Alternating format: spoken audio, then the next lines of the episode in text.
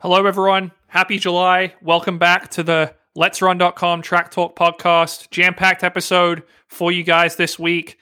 We've got the Bowerman Track Club running a secret meet out in Portland. We'll discuss the times there. Raevyn Rogers, the World Championship silver medalist, has changed coaches from Derek Thompson to Pete Julian. USA's may or may not be happening. Emma Coburn sets the Colorado State mile record. And then we've got a couple of great interviews for you. One with Duane Solomon, the third fastest American 800 meter runner of all time, who recently retired. And Weldon, please tease our second interview. Welcome to the Beer Mile. The ultimate battle of liver and lungs involves drinking four beers and running four laps. Beer Milers, are you ready? Get set! Drink! Yes, ladies and gentlemen, the Beer Mile World Classic is this Saturday, July 4th at 1 p.m. on Let'sRun.com. We have a talk with the co-founder of the Beer Mile, Nick McFalls, at the end of this.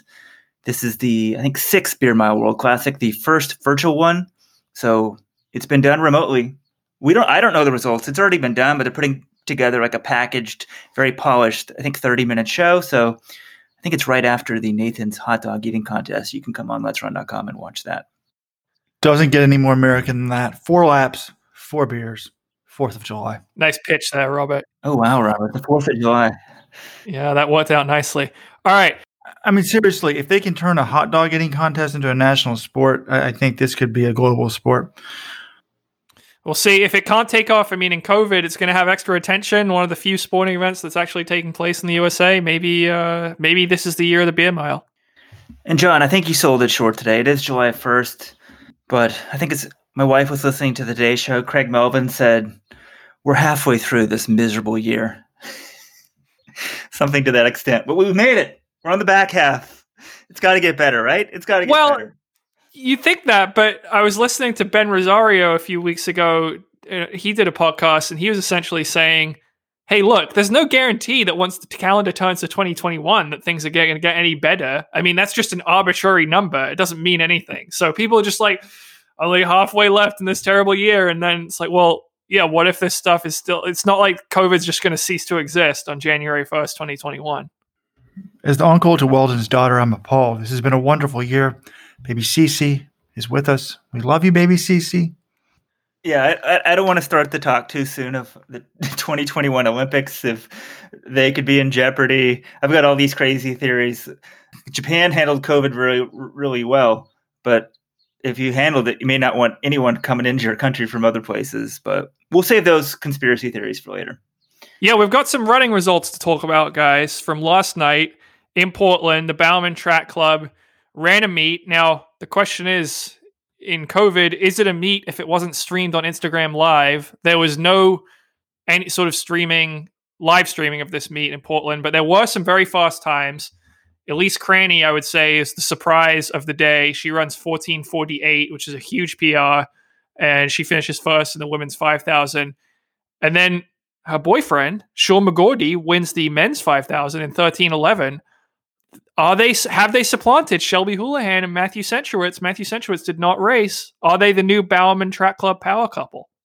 I think that would be a clear no, Jonathan, in terms of lifetime accomplishments, but very impressive stuff. I mean, coming into the into the meet, John still seems to be very hurt. These well, these young people are very upset if they can't watch the meet live. Like you really wanted to stay up till what what twelve? What time was the race run? Like nine o'clock, eleven o'clock. You really want to be watching people run in a circle at, at twelve midnight with like a shitty stream. Anyway, well, if it's like the Nico Young stream, no. But if it's well streamed, I kind of. I mean, this is a, they did the same thing last year with Centro, Lomong, and Kincaid, and it was actually really exciting. So yeah, I would have liked to see some of the best runners in America race each other. Especially you look at some of these results. Josh Thompson and Lopez Lomong, they were only separated by eight thousandths. Now, if they were just holding hands across the finish line, no. But do I want to see the U.S. indoor 1500 champ go against the 10K champ in a great kick to the finish? If that's what happened, absolutely yes. Okay, let's talk about these. You know, people may not know exactly what happened in which race, but Cranny was amazing. I mean, coming into this race, her her PR was fifteen twenty five. Is that right? And she runs fourteen forty eight, beating Courtney Frerichs 1450, big PR for her. Colleen Quigley 1510. 2020 Olympic marathon champion Gwen Jorgensen is fourth in 1518. Did you just call Gwen Jorgensen the 20? Oh, sorry. I didn't get. The, I got the joke. My bad. And Marielle Hall was fifth in 1530.86. So when we talk about these races, let's go one by one and sort of give everybody the full detail because I think there's a lot to talk about in, in terms of the biggest winners of the night, the biggest losers of the night. To me, Cranny has got to be the biggest winner, 1448. I mean, pretty amazing stuff, right? And the, the big thing that hit me was let's go back in time. You know, what, what's that famous movie, John? Take the Back time to the machine. Future? Yes, Back to the Future. Thank you. Didn't know if you'd ever read or heard about it since you're much younger than I am. Oh, Robert, Back to the Future is a class. Anyone who is listening to this podcast who hasn't seen Back to the Future, stop listening to the podcast and go watch it. It's one of the all-time classics. One of my favorite movies. Anyways, but I I see this time from Cranny, and I first of all I think Jerry Schumacher does it again. I mean, he he takes somebody who is not a college superstar and does a sick performance with her. Um, I mean, Woody Kincaid last year, Elise Cranny this year. I- I'm not saying that the, the now banned Alberto Salazar isn't a good coach, but he always, I guess he took Mo Farah from being pretty good at the world level to really good.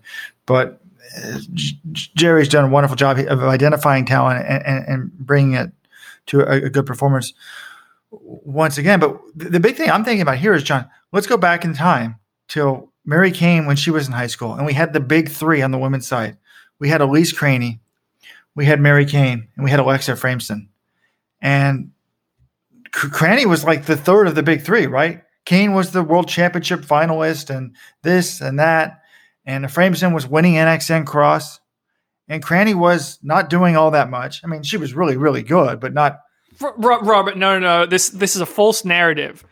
She ran 410 in high school for 1500, which is obviously not Cain levels, but still really, really fast.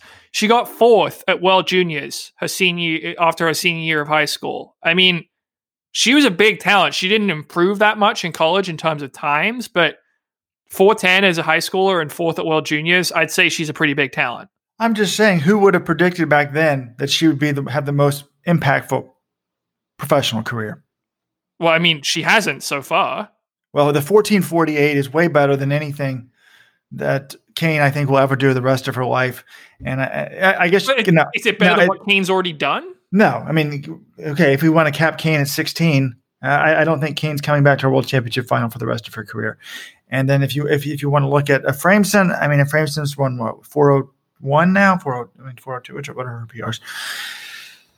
403, which is back from 2015 when she was 18 years old. I'm just saying, but yes. So basically, Cain and Efraimson haven't PR'd in what five plus years. Cranny's running big PRs, so kudos to her. Yeah, kudos absolutely, and I think just at the depth, Bowerman. We already knew Bowerman had ridiculous depth, but you know, Cranny at 1448, Frerichs at 1450. They're both now in the top 10 all time among Americans. Remember Vanessa Fraser indoors, who was uh, Cranny's teammate at Stanford, ran 1448.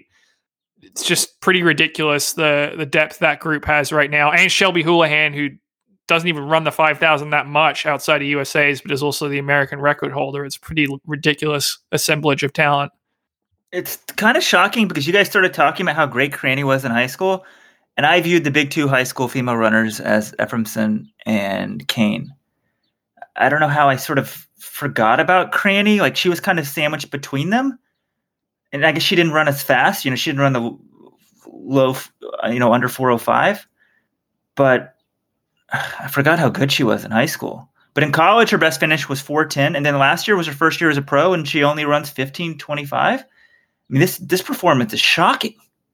Yeah, definitely surprised. Obviously, you know, she's worked hard and made some big improvements. And I don't want to discount, like, Jerry Schumacher is obviously a fantastic coach. Like, you, you need to identify the talent, which he's very good at, and then you need to bring it out. And he's done both of those things. So I'm not trying to say, oh, it's, it's all because she was talented all along, but to act like she she was a she was a big talent, but yeah, she was overlooked in high school because Efraimson and Cain were the two fastest high schoolers ever. This reminds me a little bit of Weldon Johnson. Academics of Yale University, maybe the academics of college, prevented him from achieving the greatness that he could have in college. But folks, talent doesn't go away, particularly on the men's side, sometimes on the women's side. And we're seeing that here. The other big thing here from this women's 5,000, guys, we got some other races to get to, is I think Courtney Frerichs is a big winner. John, you probably have the stats as to what she can run. 1450. First of all, she she crushes Colleen Quigley by 20 seconds. This is not a good result for Quigley. I mean, Quigley, I guess 1510 for her being a steeplechaser is good, but when you're losing to someone in your event by 20 seconds, it's hard to think that you're going to be beating her in, in the steeplechase anytime soon. But to me, this is very encouraging for Frerichs. I mean, when I think about the, the women's steeplechase, you've obviously got the two medals from America, and then the world record holder Beatrice Chepkoech. And, and Chepkoech now she's run 1439, I think, in the past. But last year, you know, she went out hard in that race. I think only ran 1447. So 1450 from 1447 is not that far off. Am I saying I expect her to challenge Chepkoech for gold? Probably not. But do I think that Emma Coburn can run 1450? I'm not sure that she can, John. Well, Emma Coburn's pretty fit. I'd say she's probably more of a 1500 steeple type than a 5K steeple type. Emma Coburn has never actually run a 5,000 as a professional, but she was an NCAA mile champ in college, which is something Frerichs never could have been. So I think they're coming at it from two different distances. I think the steeple is a, is a nice, you know, meeting uh, middle ground for the two of them. But this would give me hope if I'm Frerichs, you know, I mean, she. I guess Frerichs does have the American record, right, in the steeplechase, and did beat her that um, in, in, that race. But this would give me hope that you know what, I can beat Emma Coburn next year in the Olympics when it matters most. Yeah, absolutely. Uh, it's a great sign, and I think the knock sometimes on Frerichs is like her PRs at other distances weren't really in line with uh, that nine flat steeple, which is the American record. You know, she entered 2020 with PRs of 1512 and, and 411. And then she ran 1502 indoors at BU and now 1450. And I think you can say, hey, that's a pretty, when you're top 10 all time, you're faster than Deena Kastor ever was for 5,000. It's pretty legit 5,000 for Courtney Frerichs. And then Quigley, I mean, 1510, obviously, you would want her to be within 20 seconds of, of Frerichs. That would be nice. But she's also like Coburn. She's coming from a mile type. I would say even more of a miler than Coburn, given that she is the 2019 indoor mile national champion. She beat Shelby Houlihan in that race. And we also know Quigley, I don't know how healthy she was. I mean, we're assuming all these people are totally healthy. She's healthy enough to race, obviously. But she's had injury issues the last every year. So maybe she's 85%, you know? Okay, John, maybe I should re- revise what I said about Quigley because I didn't realize it. You're right, talking about who's more of a mile or who's more of a 5,000. Her PR coming to this was 1558. So that's a huge PR that's pretty amazing. So maybe she should be feeling good too. She, you know, this is probably in line to what Coburn could run for for five thousand. So maybe she thinks, "Hey, put me in, in, in a steeple, and, and, I'll be competitive." So, her PR, Robert, her PR worth noting, Quigley's PR that she just ran is faster than Courtney Frerichs had ever run in her life until last night. All right, let's move to the men's five thousand. A lot of results to get through there. Sean McGorty, big PR. I think he was 1321 before. It's now 1311 22. He gets the win over Grant Fisher, also 1311. Those would be world championship times, but they don't count. Olympic times. Yeah, excuse me. Evan Jager is third, 13 12 12. Ryan Hill, fourth, 13 15 28. Chris Derrick, 13 46 75. And then um, DNF for Lomong, Ahmed, Josh Thompson, Mark Scott, and Woody. Uh, Woody Kincaid. Did, Mark Scott did not run, nor did Woody Kincaid when I look at this, obviously, you know, nice PRs for McGorty and, and Fisher. To me, though, I, I, I, see two things, and I have to disagree with someone on the message board. You know, pe- people were saying this is a good result for for Evan Jager and Ryan Hill, and I, I was like, what? Not not for me, not, not for me at all. Ryan Hill. Someone's like, oh, he's not done yet. I'm like, come on, dude. You want to make the Olympics in the 5,000. You don't want to be finishing fourth in the inter squad scrimmage in the 5,000. I know he struggled with injuries in recent years, but to me, I don't know, John. Like, do you think this is a good result for him? I well, I think it's better than what we've seen recently from him. And I think the one thing that we know about Ryan Hill is he's a kicker. You put him in a close championship race. I mean, look at his USA track record; it's exceptional outdoors. And McGorty and Fisher, obviously, they're really big talents, but this is a time trial race. We know that. And you put him in a championship. I think if he has the fitness to run 13 15, I still think his his kick is dangerous enough that I think this is a positive sign. Well, I guess you can justify it that way. And then to me, Jager, I mean, I know he's good. Uh, whatever. 13 12 is not a bad result for him, but to me, I want to see more than this. I, I think, look, he's already medaled on the world stage. There's one thing that he needs it's an Olympic gold or World Championship gold. Obviously, the Olympic gold would be much more historic and, and, and, and remembered. But to me, if you're again, if you're going to be winning Olympic gold, shouldn't you be, be better than the third best man on the inter squad scrimmage? But Robert, you need some perspective. He missed his whole last year. He didn't run at all last year, pretty much, right? Right. So to come back and he's in the same shape, and this is some BS thing that uh, doesn't matter. Like they're not really focused on something. Like he's in the same ballpark. Now, am I mistaken? Was Grant Fisher's PR thirteen twenty something? How is that possible?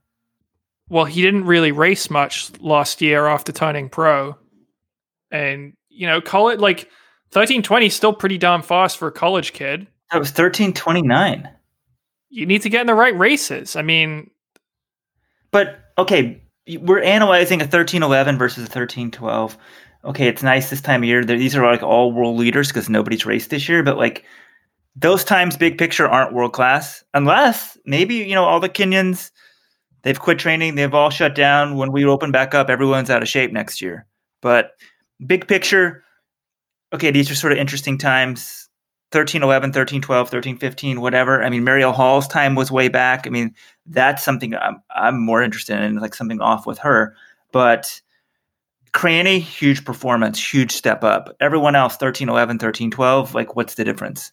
Yeah i agree with weldon. Like it's a it's a it's an inter squad meet and June uh, June 30th on a year where no one's racing like doesn't really matter that much. And then it, I mean it does matter from the point where we see Cranny making a big breakthrough. Some of these breakthroughs those are real. And yeah like if you're way off the pace like Marielle Hall maybe it's a little worrying. But like Jager I don't think I, what Jager runs in this meet isn't going to determine whether he wins Olympic gold. It's is he going to be able to outkick Conseslus Kipruto? Is he going to be able to break him? Because that's the only guy that matters about him. He's not going to win until that he beats that guy, and that's really the only thing that matters. Is like I guess you would argue he needs to be strong enough to drop Kipruto because if he's there with a lap to go, he's screwed.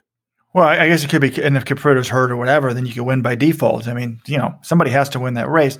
I'm just saying, yes, I agree with you all in the sense of you don't. I mean, we don't want to be overly analyzing some sc- scrimmage, but we don't have anything else to analyze, so I'm going to overanalyze it. but I want to see a change in mentality from Mr. Jager you know, I don't want him. Like, I, I just feel like, come on, dude. Like, this is it. This, this you don't have that many more years left. You should be crushing these guys. You should think these are young college kids. I'm better than them. I ran 1302 years ago. I mean, five. How many years ago was that, John? 2014.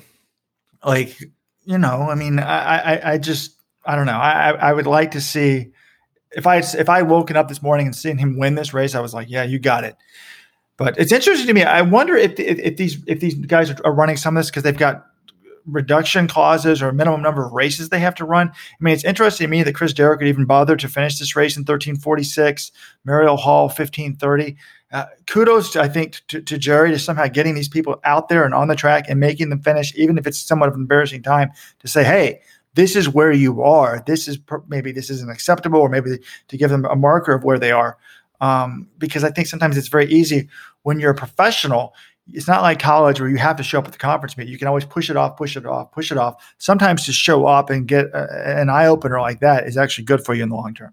Right. I mean, you could argue it's the people who didn't race. That's what you should be more concerned about. Like, there's no centro in these results. So, someone shows up and races, they're at least at some point training, they think they can race.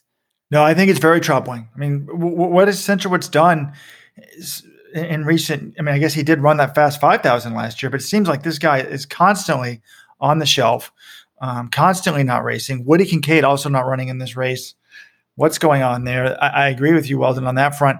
And then let's talk about the women's 1500. Shelby Houlihan and Karissa Schweizer, 402. Again, John, I don't want to overanalyze it, but this is comes out the same day that she, uh, you found a woman's running article on her where she said, "I want to break 350 in the 1500. I want to break 14 flat in the 5000."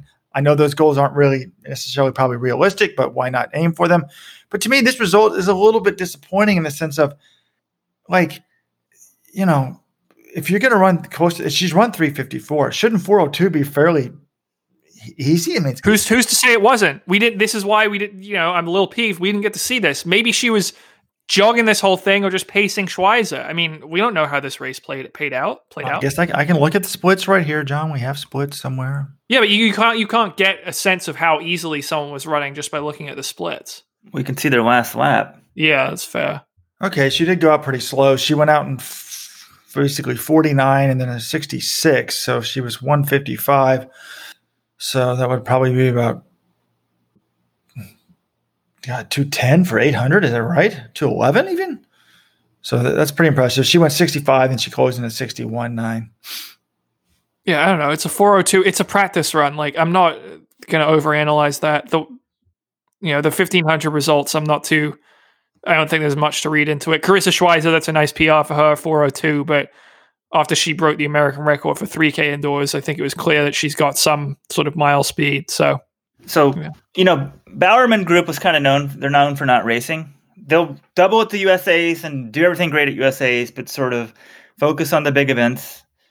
And you know, last year they had the time trial right before Worlds, but they at least streamed that. Indoors, they had the time trial, and I think those were streamed, or we could watch those. Now with the pandemic, we can't watch it or is this a new model? Like we'll just run times and it'll be like, you know, 1950. We just get a gate results and I, I don't know. I, I, wish we could see it, but you know, the race results weekly recap says with the t- pandemic still raging, the club could not promote the competition. Well, that's not true. You can promote it as much as you want. You know, obviously they can't allow fans, and maybe the event that where they held it like doesn't want you know maybe they don't want it streamed or too much publicity. But like you could promote this. There's ways to do it. And I think also w- with post pandemic, colleges and stuff may need easy ways to stream stuff. Like you can stream stuff on YouTube, but maybe like we should come up with a guide. Like here's the easiest way to stream stuff. Obviously, with a phone, you can just do something live, but like you just need one camera, an internet connection, a YouTube thing, and like you can get a pretty decent stream. I mean, uh, I just post pandemic, people are going to watch this, so it's it's really great. They all got together and raced, but for fans, we're dying for anything. I'm kind of sick of this virtual stuff, but like people would have watched it if it could have been there. Absolutely. Well, and you're not thinking big enough though. The step goes from skipping USA's to run a time trial to running a time trial behind closed doors without being streamed. The final evolution of this is for them not to run a time trial at all and just have their new PRs, whatever Jerry Schumacher says they're capable of running, is now treated as their personal best because they always say Jerry's great at predicting this stuff yeah, I don't really care if it was streamed or not. I think Jonathan was some source told him that the location did not want it streamed. So let's move on to something else. Okay, let's move on. Other big news that broke earlier this week, we broke it actually, is that Raevyn Rogers, the 2019 World Championship silver medalist, will be departing Derek Thompson's training group. She's headed west to join Pete Julian's group I think it's an interesting move for sure because you know not a lot of athletes will leave their coach after winning the silver medal at Worlds, but we we have seen this. So I, the move that immediately sprung to mind for me was Emma Coburn in 2016. She medals at the Olympics. It's her first medal, and she leaves Mark Wetmore to be coached by her husband Joe Bosshard. And then the next year, she wins the world title, and she's obviously run. She's gotten faster. She's run really well. She medaled at Worlds again last year and Raevyn Rogers, I don't now I don't know why she made this move. I reached out to her agent, said, "Can we interview Raevyn?" Haven't heard back from him yet, but I can think of a couple things. One, she's training with Ajeé Wilson, who's the best in the world. Maybe she doesn't want to be doing that because that's her biggest rival. Two, look at what Pete Julian did with Donavan Brazier last year. He his first year working with Brazier, Brazier breaks the American record. He wins the world title, has an amazing year, and then you've got Obviously, Nike sometimes they will put incentives in their athletes' contracts to work with the Nike affiliate group. They've got the resources of Beaverton. I mean, there there are reasons for this thing, but we don't know them right now. John, John, this is simple. And I didn't think of it until I was reading the message board, and I, I wish I could give proper credit to the proper person. You think, why do you have that great success? Why do you leave? It doesn't make much sense, but then you say, well, Coburn did it. And it's the same reason why Coburn did it. Why did Coburn do it? For money. Let's be honest. She was giving a significant portion of her salary to Mark Wetmore. Credit to Wetmore, by the way. If you want to be coached by him professionally, you're giving him a cut of your winnings. And I, I think that you need to treat yourself like a professional. He's busy with the college team. If you want his time, pay up.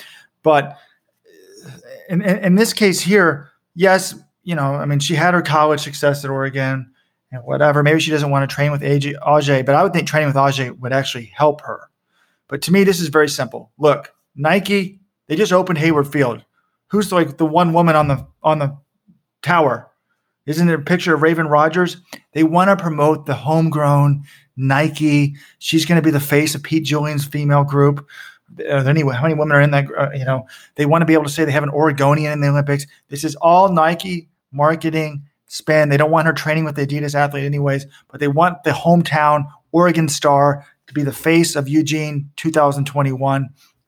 And I assume they're going to be paying her more because of that. So they, they gave her some money, and maybe she wanted to be in. She likes Oregon personally better. Julian's obviously a good coach, but I, I think it's totally the marketing money aspect of it that, that's the big factor here. Now, let's interview her and see what see what the thing is.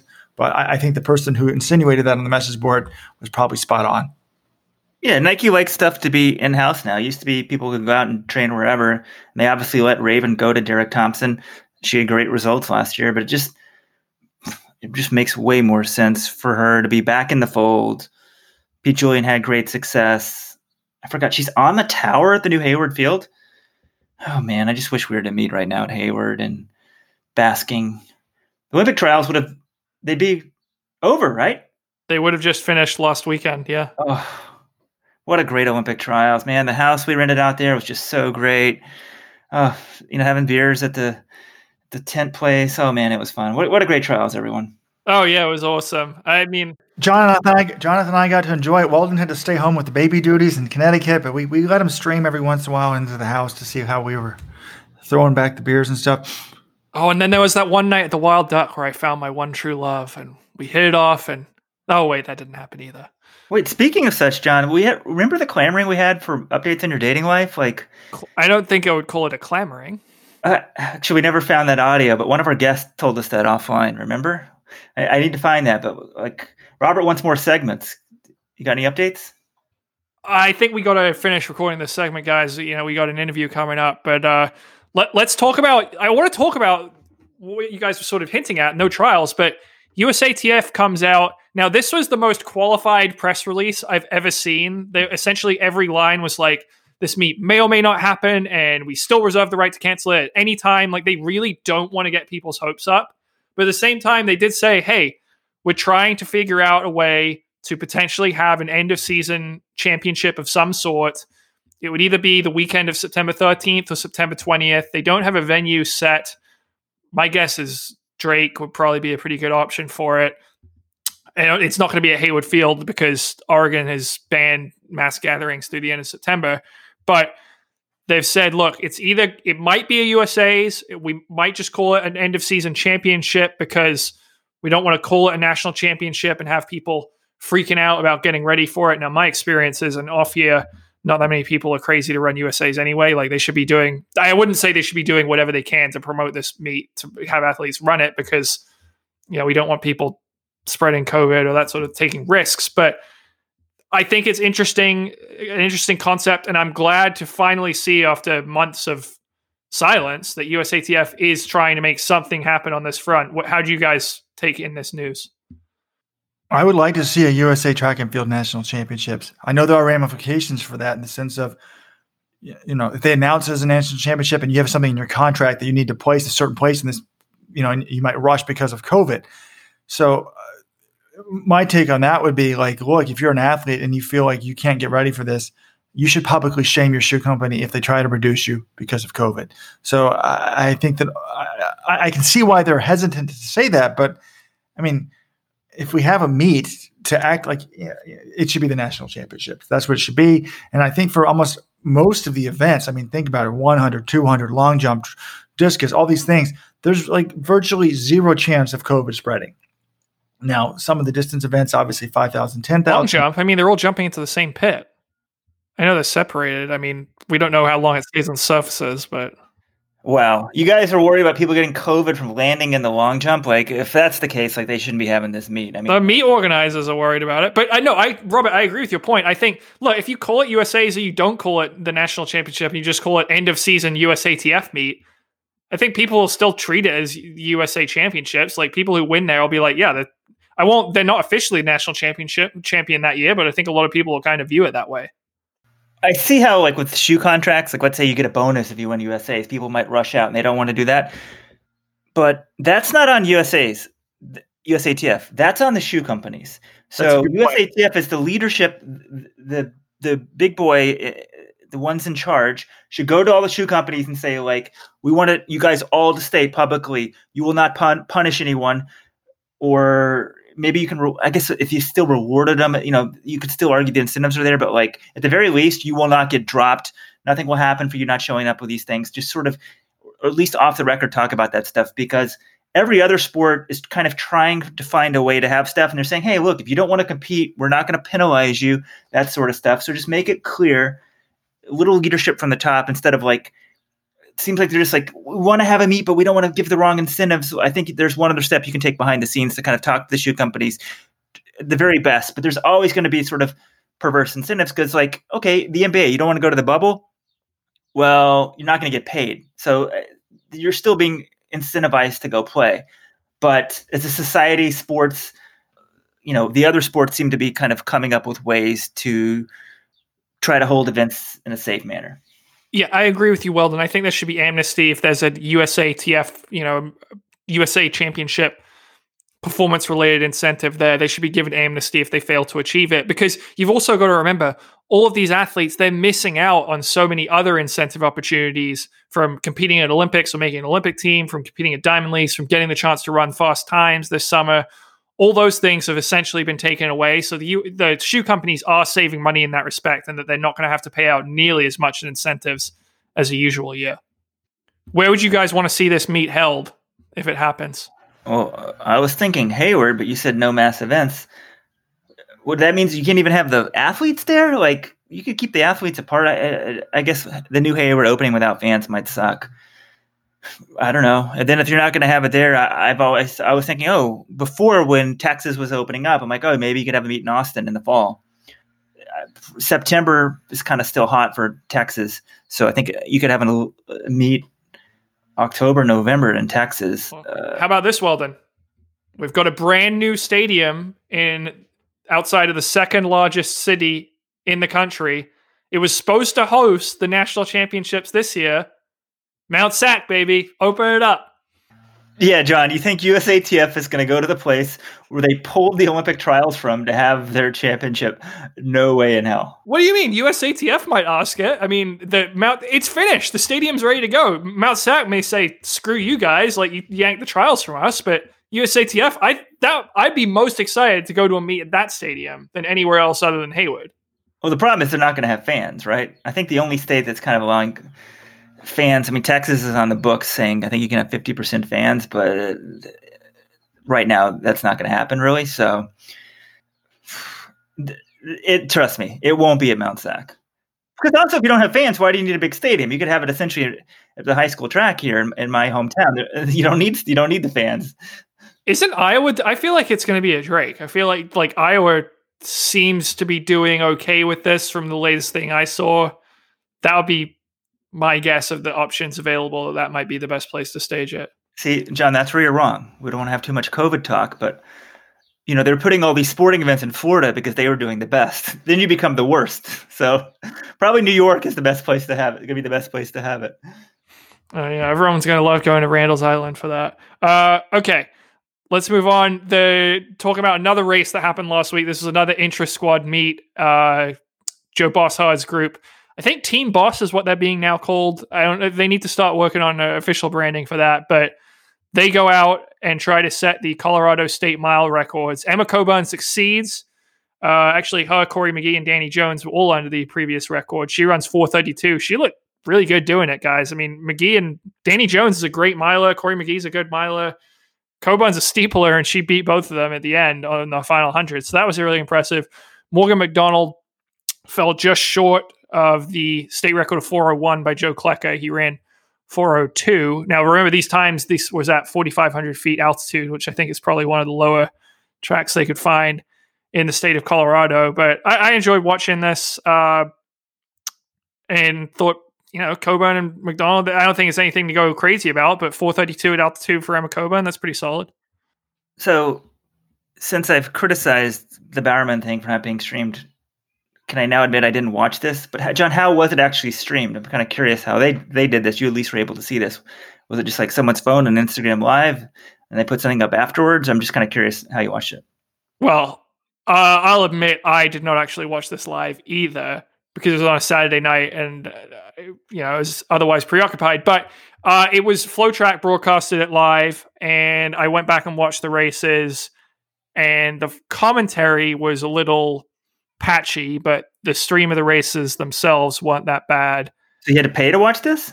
No, was, they said it was free. Uh, I think you needed to. You might have needed to create a FloTrack account, a la the 2016 NCAA Cross Country Championships when we freaked out. But I don't think. I think it was it was free to watch. You guys are missing the forest from the trees. To me, this was disappointing. We've been talking about a sub four in all these different states. This is a really good opportunity for more, for someone to do it in Colorado on the men's side.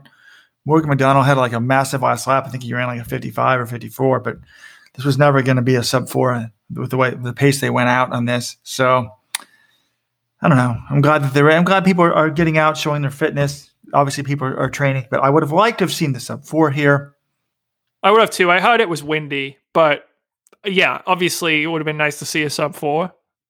But it's, it's there's a reason no one's ever done it. It's pretty tough. Yeah, I agree with Robert. When I saw the results, I'm like, oh, they didn't break four. I was disappointed. I just want a sub four in Colorado. Like for these sort of one-off events that are just glorified time trials. I mean, I guess for competitions, but you know, Colorado, there's never been a sub four. What do you want? A sub four. The Bowerman guys go race. Yeah, we can analyze to death the 1311 versus the 1312 to 1248, 12, you know, 1348, 12, you know, 1350. But big picture, we're sort of just searching for stuff to kind of keep us amused, right? Yeah. I think they did a good enough job about that. I mean, I'm glad some of these big name groups are getting out there and doing stuff and posting results. And is it ideal? No, but I think these athletes want to race and fans want to reason like the whole reason these athletes have shoe contracts is not to just train all summer and, and hide away. It's to get their brand out there and get their name out there. And you need to keep doing that. Like you need to justify your contract, you know, and that's for them, it's going out and racing. Yeah. And I'm surprised that Dani Jones did race. She still doesn't have the contract. She's third in 430, 450. If I was her, I would seriously consider going back to college next year. She's already hired an agent. She well, can, can you pay it back somehow? I don't think so. Wait, wait, Robert, you're saying she needs to reconsider again? You based off the in- results of some intra squad time trial, you're saying that she need now needs to go back to college. I don't get. I don't know. I just feel like she's pigeoning her, her unless she's got something ready to sign and a thing. She's kind of pigeoning her soul in her negotiating. I don't know if these. Comp- I kind of feel like sometimes these companies give people what they think they're worth, but she's kind of pigeoning her whole here by how. By, she's already joined Team Boss, so that probably rules out Jerry Schumacher. It's clear that she wants to stay in Colorado. So then Nike's not bidding. So why, if you're New Balance or somebody else, would you bid really high for her? And you've already got two Team New Balance people beating her in this race. So I'm just saying you're killing your negotiating here in terms of. I mean, uh, uh she's a she's a four-time NCAA champion. She's won the NCAA's in the cross in cross country, and it could. That's what I'm she's saying. A big talent. If they had the NCAA season, she could have been a complete legend going into the into, into the marketing. People may yeah. be forgetting about that. So I I think they're not going to say, "Oh man, she was only third in this." Time trial at altitude where we don't know what training's been like. Oh, the sky is falling. I don't think this is killing her negotiating power at all. I don't think it's that cutthroat when people negotiate, but I do think that it is. she signaled what she wants to do, and she doesn't have a contract, so she may have killed her own negotiating power. Yeah, and no, I think the other thing, Robert, you made a good point. Like she has lost out on significant potential earnings this year by not having an NCAA season. Because if she goes out and wins, you know, the 5K 15 or something, or just adds a bunch of titles and heads into the Olympic trials as, as the hottest thing going, she's going to get a huge number. Maybe maybe she makes the Olympic team and then it bumps up even more. I mean, and now you know she's still well positioned for future success, but she's not. Her contract's not going to be what it would have been if she had come out with a regular 2020 spring season. All right, guys, we need to move on. Keep moving on. We've got a lot to get to, and we've got these two interviews coming up. But guys, we're what forty, almost forty minutes into the podcast, and we haven't gotten to the performance of the weekend. No one's even talked about it. John didn't even tease it at the beginning of the show. Alex Van Christensen has run 1406 for 5,000 meters and 906 for the steeplechase. You may be asking, why am I mentioning this? Because this kid is from, well, he's Danish. So that means he's from Denmark, right, John? He's 15 years old. No, it old. means from he's from a uh, breakfast foods manufacturer out in the Midwest. So he's 15 year old Alex Van Christensen has run age group world records of 1406 and 906. That's faster than Mr. Ingebrigtsen ran at that age. How crazy good is that, John? Yeah, it's really. I ran for four years of college and never got close to 1406. So it's obviously really fast. I mean, I don't really know what else to say about it. 1406 is freaking fast for a 15 year old. And we'll see. Does this mean he's going to be the next Jakob Ingebrigtsen? Who the hell knows? You know, let's see how the next few years go. But it's really impressive and congrats. Well, I don't like hyping up young teenage female distance stars. Robert, I- Robert, let's be honest. You do. You, Oh no, I like the, the men stars, not the females, not the women. And you know, there's an interesting post on here, like they're saying, well, look, this guy's got to be, he's probably definitely undertrained compared to the Ingebrigtsens. Um, and they're talking about the different age groups records. Now, moving up to next year at age 16, 17, and 18, it gets significantly uh, harder because at 16, Jakob Ingebrigtsen ran 1335. And he also ran 826 in the steeplechase. So he's got a lot. It's just absurd. 13, 1335 and 820, 826 at 16. That's just nuts. 1335 seems way better to me. I mean, I went Google. That's what I was looking up actually. I'm like, these times don't seem that great to me compared to Jakob. But so 16 year old, almost 17, he ran 1335. This guy ran what 1409. What's his steeple time? 906. 906 is like nothing. That's not even close to 140. I agree. But it's impressive. I mean, we don't, he might be this guy. He's probably not done growing. It's not easy to get over the barriers when you're 15 years old. So, Folks, you can watch video. We're going to put this, the thread in the show notes. Alex Van Christensen strikes back 1406, 5000, and 906 about 15 years old. They've got the Instagram video of him running. People are saying nice, efficient form, rather Rupp like. And he seems to have, I don't know, a little more charisma than Rupp, I would say. He, there's a picture of him pumping his fist at the finish line. This kid has got a lot of passion. Oh, he looks just like his dad, too. Dad's got dad's got the dad bod. That's got to be the dad, the guy next to him, right? In this Instagram. probably. Well, wait, Robert, you're overlooking. Here's the biggest thing. Here's why I think this guy's going to be a success. His name is Axel Vang Christensen. I mean, that is a great name. Wait, wait, wait, wait. I really should have read this whole entire thread before I brought it up. He's I was saying he was way way under trained compared to Ingebrigtsen, and then I'm now reading a thread saying his coach once said he already runs 100 miles a week, but at low intensity, so he isn't training as hard as others. So we'll see. But anyways, congratulations to Alex. Axel. Oh, excuse me. Speaking of low intensity training, that's very smart. Still not too late to sign up for the Let'sRun.com summer training program. Go to Let's Let'sRun.com slash coaching. I've signed up. Robert, I hope you've been analyzing my workouts. I'm going to be a force. I'm also coaching one of the coaches in the program, but it's going well. And also, you need to stay healthy if you're in the summer training program, or even if you're not. NormaTec, it's been extended. The $300 off sale of their Pulse 2.0 recovery system is continuing on into July. Check that out. You can save 300 bucks on the on the Pulse recovery or 50 bucks on percussion product, products. Check those out in the show notes. We thought about reaching out to Weldon to analyze his training yesterday, but we decided not to, quite do that because he's only been on the program for about a week. Anyone that's been on for about two weeks, we've been reaching out to. Um, folks, this isn't cookie cutter stuff. I we I custom designed. I've got a 60 year old guy that's going for sub six, sub six or bust. We've given him eight weeks of base, and then we we, we decided to crush our own business model instead of making him purchase a mile training plan. I, I said, all right, I'll give you four mi- four weeks for the mile. So he's got a little bit of a hybrid plan. John Galt has not signed up for the plan. John, how's your training coming? Uh, it's okay. I did eight by four hundred yesterday on the track and was around. I was between sixty-eight and seventy for all of them, which it was two minutes rest. So my high school self, even my high school self would have been better than that, I think. But know, not all is lost. I'm, I think I can confidently say I'm in sub five shape, but I don't know how much below that. All right, guys. One thing uh, I love having my ego stroked, and Robert, you mentioned I had an idea last week. I think it's a brilliant idea. The 2024 Olympic Marathon. It's in Paris. John, let me stroke it for you. Okay. Great minds think of alike. Last week in the Throwback Thursday, John wrote about yeah the 2004 Olympic Marathon when Meb won. The race was held at Meb night. did not win. Meb got second. Won a medal, excuse me. Okay. And in there, John somehow was talking about sort of evening marathons and stuff like this. And this was a brilliant idea. This is so brilliant. We need to start a petition. John, Paris is the city of lights. Paris will be hosting the 2024 Olympics. The marathon should be run at night in Paris.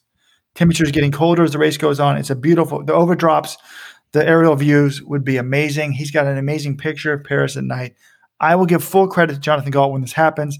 IOC organizers, uh, we need to make this happen now. Give us something to talk about and to be hopeful for for the next three years. A brilliant idea by Jonathan Galt. And speaking of brilliance, I was there was a lack of brilliance last week on last week's podcast. I made a rare mistake, John. I said that Duane Solomon was we're going to have the interview with him right coming up soon, but I said that he was Nick Nick Symmonds said he was his main rival, and that wasn't true. He said Khadevis Robinson was the main rival, so I made a mistake about that. Wait, why are we talking about Paris? Why did this genius idea come out? I'm really confused during COVID that you guys both had this thought about Paris City of Lights. Well, no, I had a great thought, and Robert agreed that it was a great thought. But this was our Throwback Thursday weekly series. I go back and rewatch one old race. I was watching the 2004 Olympic Marathon in Athens, which was held in the evening. I was like, hmm, why don't they hold Olympic marathons in the evening anymore? And because I remember, I'm going to give credit here. Brett Lana is actually the guy who gave me the idea because I read his idea. He's like, "Hey, we should have the Olympic marathon in Tokyo at night. Tokyo would be look amazing lit up. Instead, it's in Sapporo." So I'm like, "Well, that ship has sailed." But I think for Paris, this is a great opportunity. IOC, don't waste it. Okay, guys. One last thing before we get to these interviews. You guys see this thread? We didn't really do the threads of the week, but we have a hard deadline coming up, so we only have like two, three minutes left. There's a 13 page thread called Robert Brandt roast Tinman and Drew Hunter gets feelings hurt. This is amazing. There's 13 pages, so like over 200 posts. Robert Brandt's a 1337 UCLA runner, pretty good guy, ran a pretty good runner, ran I think the five and the 10. He was on Strava, and I think he ran a workout and just randomly put on there. I don't know why why it is, but I want to crush the Tinman guys like a ball of Tinman foil. Maybe it's their overt confidence overconfidence and then proceeding to finish in the bottom third of every elite field they enter. See you guys in the spring! Exclamation part. I mean, that's pretty mild trash talking, right? That's I think clearly kind of joking. A lot of the Tinman guys aren't the top tier pros like Drew Hunter. They're kind of, you know, guys like Robert Brandt, like pretty good college runners, but not superstars. For some reason, Drew Hunter, who is like actually, you know, really good, gets on there and responds on Strava. Robert Brandt, dude, you hurt my feelings. Why do you have to be hateful just to be hateful? Being 100% serious, regardless of your performances, we've done a lot of good for the sport, and I am and I am sad that you can't see that. Hope you're happy putting people down, guys. Trash talking is part of sports. Like I don't know, I I thought this was kind of hilarious. I thought it was like there was no reason for Brandt to do it, but it was kind of harmless. And then I thought Hunter was my take was a little bit oversensitive, but then we had 200 posts back and forth about how Robert Brandt has. It's the old thing that used to happen all the time in Let's Run. Robert Brandt cannot speak about Drew Hunter because he's not as fast as Drew Hunter, and then people were going back and forth, and then it was fascinating. I don't know how you have 200 posts, but actually I read most, almost all of them, and it was a pretty interesting thing. Okay, full disclosure, I saw the thread, clicked on it, and there was no like link to something, and I'm like, I didn't even know who Robert Brandt was. So the, the Tinman guys need to come back with that. But it sounds pretty innocuous. I don't know what would prompt him to do that, but he's just kind of joking around, trying to stay motivated. I think it actually it's kind of good for the sport to have. Well, it's got us talking about it. I like track feuds. I mean, is it kind of a dick comment? Yeah, it's it's not the nicest thing to say, and I mean, there's a kernel of truth in there. Yeah, the Tin Men, they're not all going out and crushing it, but I don't think people are expecting them to. What they are doing is promoting the sport, putting out good YouTube videos. I mean, for a group of that talent, obviously they've got Drew Hunter at the top, who's very, very good. But for, for a group of that talent, I think they've probably got a bigger following than you would expect just because they're really engaged. They're putting out t shirts, they're doing this thing. So obviously, they're a net positive for the sport. I thought also that seems to be some there's some posters who love to go after Tinman, and it means they're probably rival coaches who aren't as good. So I thought originally that's what the thread was because I didn't know who Robert Brandt was. I feel like Tinman they get a lot of discussion in the forums. That's a good thing. Absolutely. My, my favorite Matt it, on this came from a poster saying, "I wish I was Dave Wottle." One, Robert Brandt is a ballsy racer and really fun to watch. If you don't know him, you paid zero attention to the NCAA for the last two years, and I feel bad for you. So that's for you, Walton. Two, Brandt said exactly what everyone was thinking. Ten Tinman Elite is 100% overhyped and full of crap. I'm glad someone called it out and gotten the crowd going a bit for the spring. Drew came up short, blah, blah, blah. Anyways, they're not half as good as they act. So he's siding with Brandt there. But then on three, he says, however, Drew is absolutely right. True. Drew, Tim, and Elite and Tom have done a lot of good for the sport. I love seeing young athletes and meets wearing logos from elite teams. And I see the hammer and axe everywhere.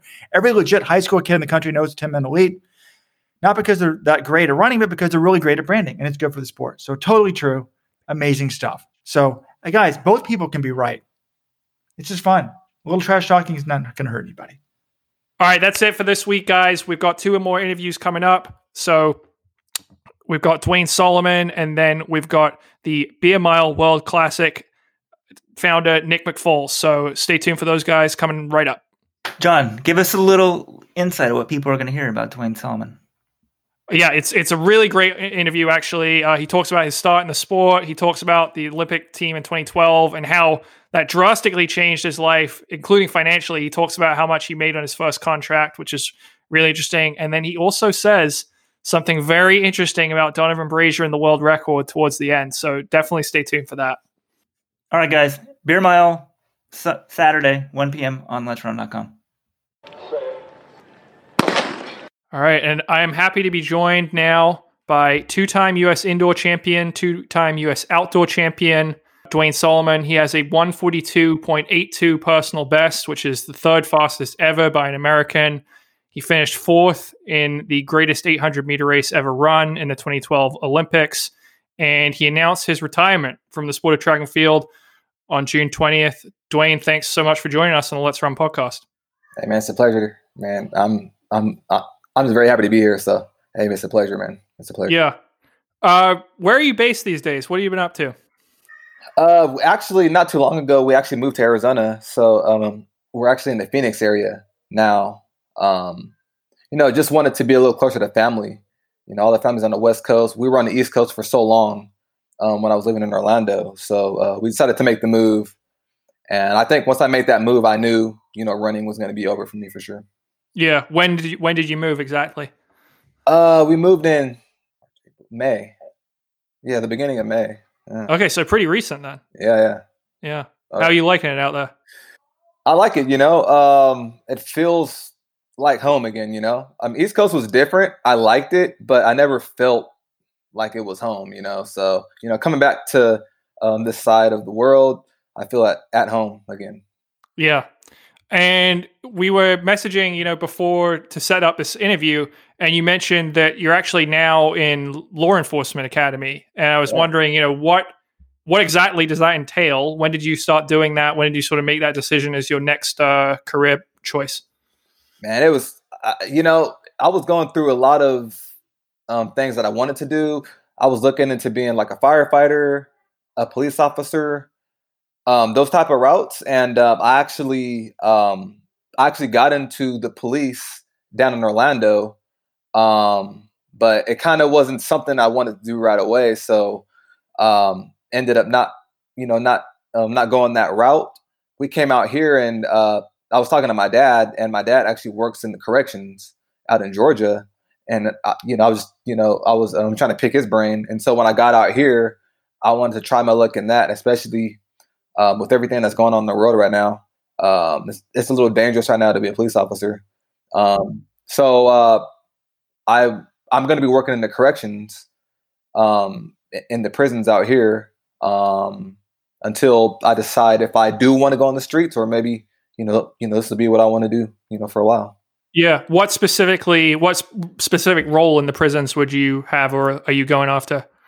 I'll be an officer, um, CO two so uh, eventually, you know, maybe go up to K9 or special teams, you know, something like that, you know, on special units.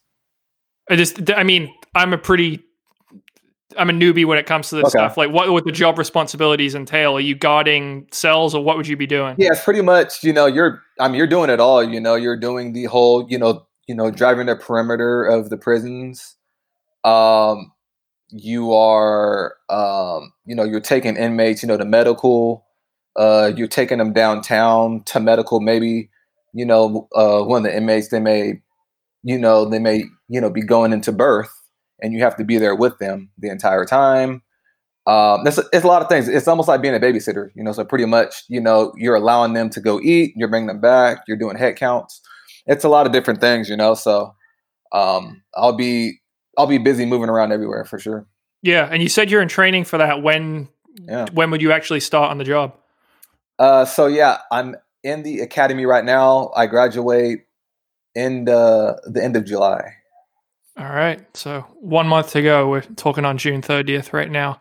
Um, so, all right, let's talk a little bit about your running. Uh, the reason for this podcast, you know, your announcement a few weeks ago about re- retiring officially. Now, I say officially because you had only raced actually three times since the start of 2017. And I think a lot of people in the track world, they'd see you, your name pop up in a meet somewhere and they'd be like, oh, yeah, there's Duane Solomon. Whatever happened to him? And where have you been the last three or four years? Yeah, I you know, uh, to be honest, I've been kind of on and off trying to decide, you know, once, you know, once you're gone for that long, your mind kind of goes to the point where it's like, am I ready to race? I'm a little nervous to race because it's been so long. So um I got with a coach um that I coached with uh, because I coached the high school team cross country and track with him. I was um, an assistant coach. And so he was able to you know, kind of take me on and, and I let him know, hey, I want to, you know, go for another um, Olympic cycle. And he was like, that's awesome, man. Let's do it, you know?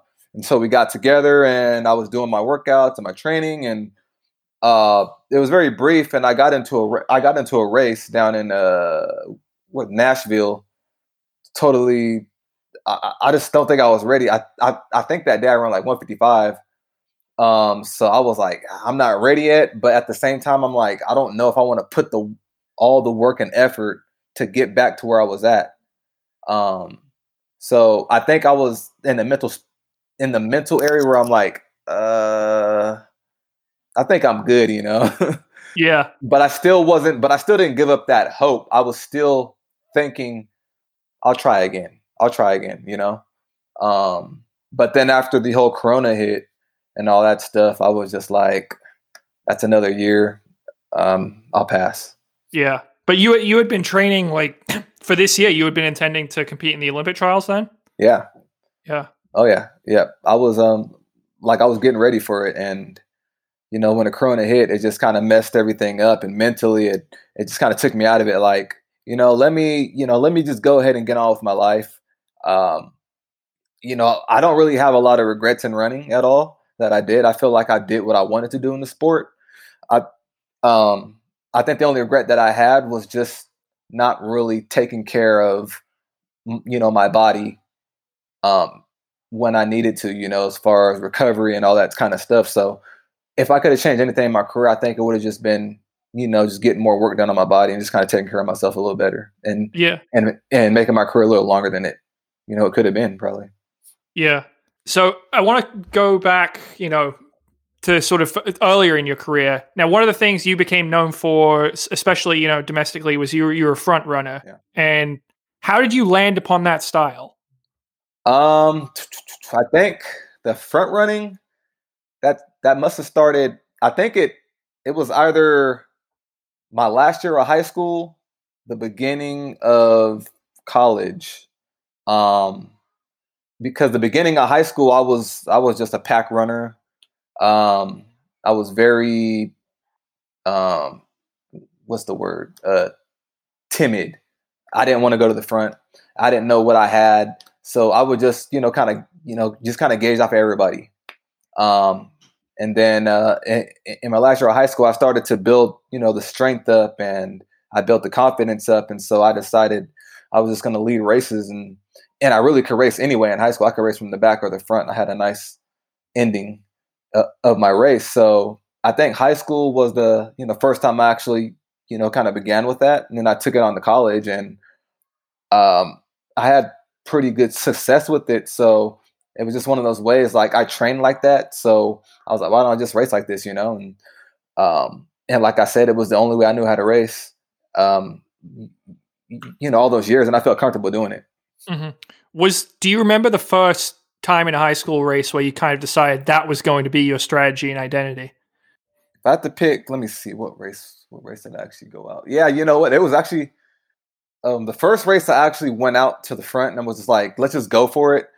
Um, I was I was a sophomore in high school. It was a invite that we had ran, and I just really went out there with no plan. I was just like, I'm just gonna go out there, and I'm just gonna run, and I'll see what happens. And I ended up running like 155, which was like a I'm it was like a at the time three second PR. So for me, I was like, wow, that works. I'm going to do that all the time now, you know? So it's one of those things where it's like, it, you know, if it's not broke, don't fix it. And I took that mentality as like, I'm going to start racing like this and I'm going to make this, you know, who I am. And it just kind of, you know, stuck from there. So it was just, it was just so, it was just the way that I like to race and I felt comfortable. When you're a front runner, the attention is on you. Yeah. You know, and I'm wondering when you're in that race, are you excited when you're in the front? Are you scared? Are you worried that they're coming for you? What are the what do you feel when you're leading an elite 800 meter race? I think you have I think you have all those emotions, you know. Of course, you're to always know who's in your race, so you you know, you know, you're to know um, how certain individuals race and you're to know their strengths and if you can kind of gauge off of that and know that I know my strengths, I know their strengths, I think I can hold these guys off. Um, when you're racing against the elite guys, it's a little different because you know everyone has a kick, and um, everyone is gunning for you. So you are running with a little bit of like, oh gosh, they're coming. I'm scared. A little bit, just a little bit of fear, you know, in there. But at the same time, if you're gonna lead it, you're gonna have to go and and lead it. There's no you know second guessing. Like uh, I should have not did this today. You know, I mean, once you uh, it's kind of like once you commit to it, you just you just have to do it, you know. And so once you know, once I get it, to, I mean, to the 200 mark, and I commit, I'm committed, and there's no backing off after that. Yeah, no, that, that's uh, definitely. I remember watching your races, and sometimes it paid off beautifully, and sometimes you commit and just you did not have it that last hundred. Uh, but it was it was always interesting. Yes, sir. You know, I, I you know the way I think of is is good race a bad race. I feel like anytime I'm out there, I I make it a race. You know, I try to make it a race. I try to make it to where it's never going to be like a tactical event. It's going to be where everyone's going to have to run, everyone's going to have to hurt. Um, that's just the way I always want it to be. I don't ever want to get out of a race and feel like I have more left. I always want to, you know, get in there and be like, that was that was everything I had that day. You know. So you said you know, you always knew who was in your race, who was coming for you. Who was the one guy in your career who you'd be most worried about? You know, you get to 600 to go and you're like, oh man, I know that guy's to make his move. Mm. Um, if I have to be honest, I would have to say, in his prime, Aman, it was Muhammad Aman. He was just one of those like notorious kickers, man. It's just one of those guys I just, I had a hard time beating, you know. I would like I would always be there with him or I would be ahead of him. And he was just always there on my tail. He's one of those guys where in other races internationally, I can open up a gap on these guys, you know? And once I open up that gap, uh, it's very rare they're going to come back to me.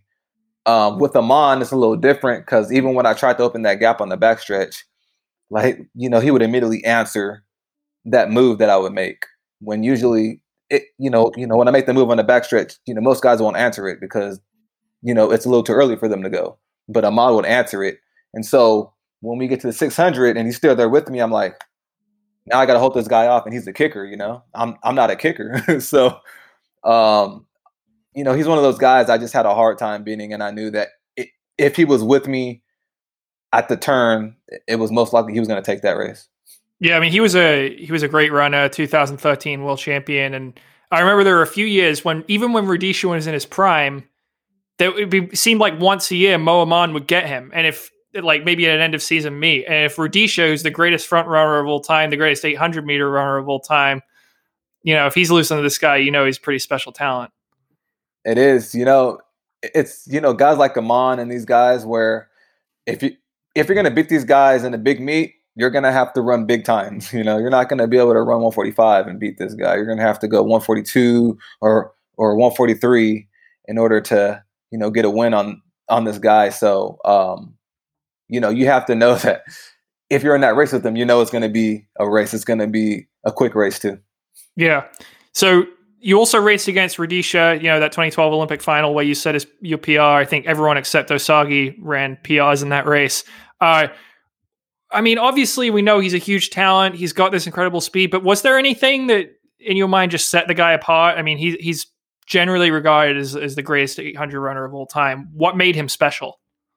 Um, I think it was just his confidence, his elegant running style. Um, he he um he just knew like he knew his body. He knew he knew like what to expect from his body and how it performed and what it could do. Um so he was one of those runners who you know just knew his like knew what he can do and he can pick a day to do it, you know. You know, it wasn't like it was going to be um you know, one of those things where it's like, "Oh, oh, oh, look, I ran quick today, surprise." I think he knew he wanted to do that in London, and I think he knew he, that he had it in him to do it. So, um, he's just one of those, you know, you know, one of special runners who can, you know, turn it on when he wants to and turn it off when he wants to, and he can make running look easy and effortlessly. So, I was watching him through the rounds, and I can tell that he was going to be ready for something big, even, you know, even then. Yeah, yeah. I mean, it, makes me think in track and field, there's no defense. And, you know, in football or basketball, you might be able to come up with a game plan to stop someone like that or limit them. Uh, but if he decides he's going to run 140 from the front, there's nothing really you or anyone else can do about it, right? Yeah, I mean, there's nothing you can do. And that's why, you know, at, at the end of that race, I don't think anyone was really, you know, disappointed because of what happened, you know. Now, now if it would have been a normal time, 142, 143, then we would have been like, oh man, you know, maybe we could have got him if we were on our best day. That was everyone's best day, you know. So even on our best day, we couldn't beat this guy. So uh, you, you you know you just have to take it for what it is and know that you know we were racing greatness that day, and I mean there's no man on earth that would have you know you know beat him on that day, even on their best day. Yeah, and I mean you got fourth in that race. You remain the fastest fourth place finisher in any race in history with that time 142.82. So are you you know you said you sort of seemed at peace with it because you you know you ran as best as you could. You you ran a huge a big PR. Mm-hmm. Now, but you didn't get the medal, and that would have medaled in every other Olympic final. I mean, are you okay with that now, or is there still that twinge like, man, it would you know, I, I wish I had medaled in that race? Yeah, you know, it's I mean, it still hurts to know that I was that close. Um, and only because um, I went into that race with no real plan. Um, I, I just made it, and I was like, I have nothing to lose. So just going there and race. I didn't know if I wanted to race from the front. I didn't know if I wanted to race in the middle. I, I didn't know what position I was going to be in because I didn't know how everyone else was going to race. You know, because everyone else in that race was good. I mean, they were amazing talent. So I didn't really know what you know what was going to happen when the gun went off, and um, so for well, you know, me coming down the last hundred, I felt like I could maybe get that spot, you know, that third spot. But I think what happened early on in that race was I got a little bit indecisive, and when everyone, you know, um, when the front group made their move on the backstretch, I didn't I didn't answer it right away. I kind of waited a little bit because I wasn't confident that I was going to be able to hold that since we were already on a very fast pace. So I'm like, I'll let them go and hopefully they'll come back to me. And um, you know, once I got to like the like the 600 mark, I noticed they weren't coming back as as quick. So I was like, okay, now I got to start making a move now, and hopefully I can you know gain some ground. But I, I just think I waited a little bit too long, and that possibly you know could have cost me a medal. I mean, it seems like the issue there, though, is you were put to answer a question. Uh, very, and that's one of the things that's great about the 800 is it's split seconds decision, positioning, all in 100 seconds. It's, it makes it a fascinating race. But you were put in a situation no one else has really ever been in. Like all the guys, that's uncharted territory, running that fast and then still having to make a move off of it, that sort of thing. I mean, it must just be tough in the moment to have to make that sort of split second decision. It is. It's you know really it's it, it's it's a thing I've never done before up to that point. You know, I've I never got to you know the 600 and 115 and then had to kick off of it. You know, that's that was it, you know it was all new to me to you know to have to do that. You know, I'm used to getting to the 600 at 116 and then coming off the turn and then start tying up a little bit. There it was like, oh, I'm here. This is the quickest I've ever ran in my life, and now I, have to kick again. Um, so it was it was definitely different territories. It felt different. Um, it just, yeah. I mean, it just it was different. It was a different it was a different world. I was in a different realm. I was in. I think everybody felt that that you know everybody hit times that they have never hit before. So it brought everybody's bodies to a new you know territory. Mm-hmm. So I want to go back to your college days at USC. You were coached by Laszlo Tabori, who was a great Hungarian runner of the 1950s. He was actually tied the 1500 meter world record all the way back in 1955. What was it like training under him? Oh man, Laszlo was. I mean, he was amazing. You know, he was a, I mean, a very good guy. He, I think he took to me like very early on. You know, I think he saw, um, you know, something in me that he loved and liked. So I think I was his main, you know, um, you know, main athlete, main pupil that he really wanted to put under his wing, and um, he really wanted me to do everything old school, like kind of how you know he did it um, and the training that we did um, was very old school. Uh, we did everything like um, the Igloi method. So it's a it's a lot of repetitions.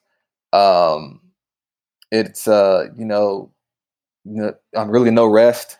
You know, everything's active recovery and um, just that type of thing. So, um, you know, just being under him and knowing like the history of of Laszlo and everything that he's done. And then for him to be coaching me up and and really and really making me a great runner, you know, um, giving me the confidence and building me up and you know, you know, you know, having someone there almost like a father figure. Um, it was great to be under him. Yeah, the the Igloi system is something I'm I've read about it, and I know I, I think Khadevis Robinson also used it during his career, but it's always so, sort of strange to me because it's so different from a lot of other training methods. And I was wondering, like, can you explain it further? Like, what would a typical practice under this system look like for you? Yeah, so Igloi method is, you know, you're doing you're doing, you know, type of workouts that a miler would do, as well as you're doing intervals of like sprint workouts, but you're doing a lot of mileage, you know. So in a typical workout, you're going to be doing at least eight miles of just running, of you know, pure running but the Eye method is almost like a um, it's almost like a ladder, you know, going up and then going back down, and then maybe going up again, you know. But you know, but you're doing everything at a at a very high uh, intensity. Um, so you know, initially, like I didn't really know what the Igloi method was until I got to Laszlo, and then and later on in my career when I got to Johnny, we kind of kept that same, you know, um, the same methods because they all trained under the same umbrella, which made me comfortable because I was already under that already. And um, you know, I mean, with Igloi method, sometimes it's you know it's hit or miss. It's not for everyone. I can tell you that. I have had a lot of training partners that have tr- tried it, and um, it's just, it's it's not for everyone. Like everybody, um, everybody's body will not adapt to it and it is hit or miss as far as getting as far as when you're racing. Um, sometimes you can be overworked, or sometimes you'll be just right. You know, so um, I think that's why you see a lot of my career. It was either hit or miss a lot of times, you know, and and when I'm hit and when I'm on, I'm on, and, and when I'm off, you know, I'm off. So. And are you at the track Like, are there regular easy runs? Do you do long runs, or are you at the track every day in the system? Oh yeah, I mean, no, we're doing long runs. So, uh, with our our training was uh was like four times a week on the track. Um, rest of the time would be on the road. So, um, you would do like your long distance runs. Maybe it's like an eight miler or, or something like that. You know, so we def we definitely packed on the mileage and and kind of things like that. So I think it made it a little different from other training groups to the point where we were doing a little bit of everything. And when you're on the track, I mean, you said sometimes you do like eight miles. Is is that all continuous? Like, are you just you're just continuing to circle the track and jogging between sort of the reps? So how exactly does that work? Yeah, so um, you know, with the Igloi method, it's very little rest. So if you run a quarter in 49, you'll jog 100 and then you'll jog 100 back. You know, do that quarter again, and maybe you'll do and maybe you'll do three sets of two or three sets of three. It just kind of depends on what the workout is that day. So, uh, like everything is active rest. So you're jogging in between each interval you're coming back around and maybe you have like a half a lap jog so you're jogging and then you'll run right into the next interval which may be on a hard 300 or a 600 or something like that. So you never stop running until the workout's over. So are those were those sessions draining? They were. You know you get used to them after a while. I mean after all the years that i've done it i just it was just you know very natural to me.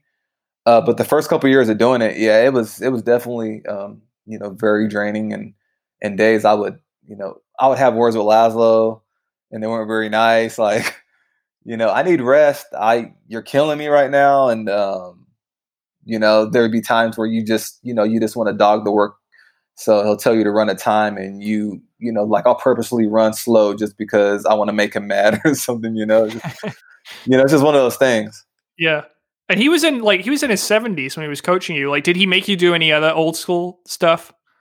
Uh, just as far as like if you wanted to get water, he wouldn't, you know, he would say put a little dab on your tongue and then get back out there. You don't want you to drink. Um, he didn't really want you to go to the bathroom during, you know, um, workouts. If you're gonna use the bathroom, go before. And if you're in the bathroom for too long, he'll, you know, he'll come find you. he'll come find you in the locker room. You, you know, you know, they're high. And, and, there was a couple of times after, you know, after intervals, a couple of my buddies, we would go in the locker room and we would just hide in there just to get a just a little bit more rest, you know, for the next interval because we know what's coming up, and we're like, let's just take a minute or two just to rest a minute, man, because I am so tired. And so we would hide in there sometimes. Um, and then other, you know, just like you know, if we got injuries, you know, injuries, um, he would say, "Oh, just put ice on it," or, um, you know, you can run through. You know, you run through that pain, and then it won't hurt anymore. So it's like old school things like that, where like you don't need medicine, you don't need all this other stuff. You don't need doctors. Your body's going to heal on its own. and I think that's how they did. Yeah, you, you mentioned that one of the your regrets though from your career is that you you know you sort of didn't take recovery or treating your body a little bit more seriously. Do you think it might have had that its roots in in that sort of system?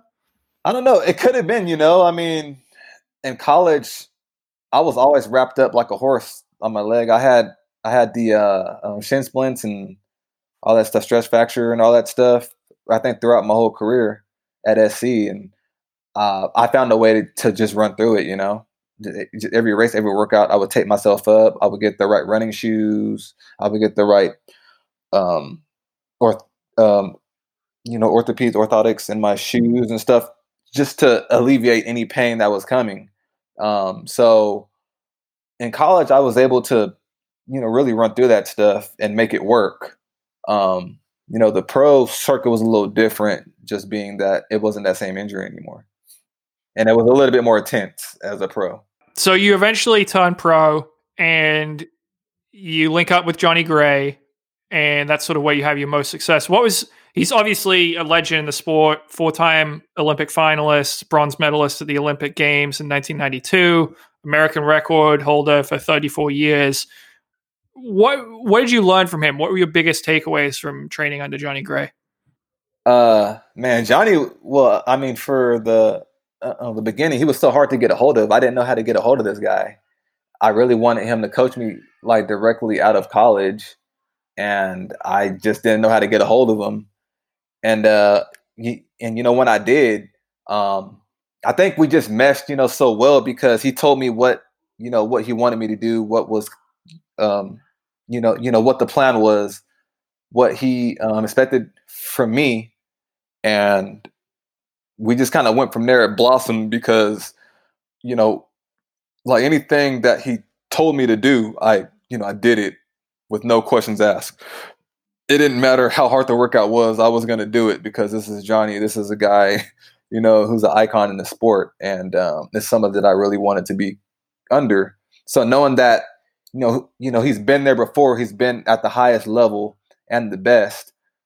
I knew in order to get to where I wanted to be, I needed to be with the best, and I knew that he was the best. So I needed him to guide me to that, and being under him brought um, the confidence that I needed.